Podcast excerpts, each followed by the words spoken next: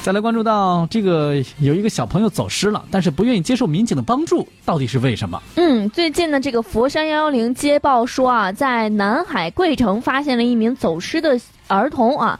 佛山市公安局南海分局桂城派出所民警就赶紧赶到了现场。嗯，到场之后呢，多次向这个儿童询问他的家庭住址以及父母姓名等等信息，但是这个小朋友啊，表现的非常抗拒哎，啊，一点儿都不肯透露任何信息。嗯民警没办法呀，只能把他带回到社区中队。随后呢，这个孩子的父母到达社区中队，经过确认之后，民警安全的把孩子交还给他的家长带回家了。但是民警对于这孩子抗拒民警询问这件事儿，这这有点疑惑。对嗯这怎么回事？问问家长吧。家长就说呀，嗯，这家长这解释呢，这呃挺雷人的哈、挺雷人的。对，嗯他说，我平时为了让我们家孩子听话，嗯我就吓唬他。吓唬他，对啊，你要是不听话，我就让警察叔叔把你抓走。你看类似的这种话得多熟悉，平时我耳边也经常响起这样的话。对，什么不听话，告诉你老师啊。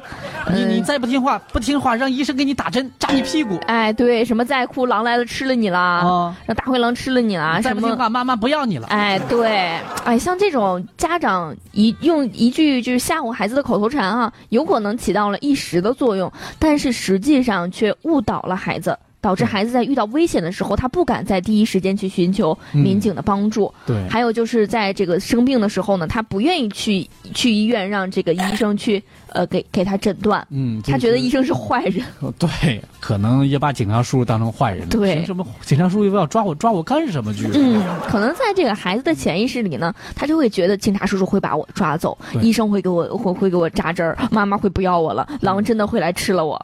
你看看，这都是负面的影响啊！嗯希望我们家长啊，以后呢，少给孩子就是说这样的一些话啊。你要经常，你要给孩子灌输的是什么？有困难找警察。你在外面遇到了危险了之后，你要去哪个哪个地方，说怎么怎样去找到警察叔叔。警察叔叔是你最可靠、最可靠能保护你的人。哎，对，哦所以说哈、家长朋友们一定要注意了，千万不要用这种，呃，方式去吓错误唬的方孩式子啊，吓唬孩子，对将来你很有可能耽误孩子一生啊，嗯是不是？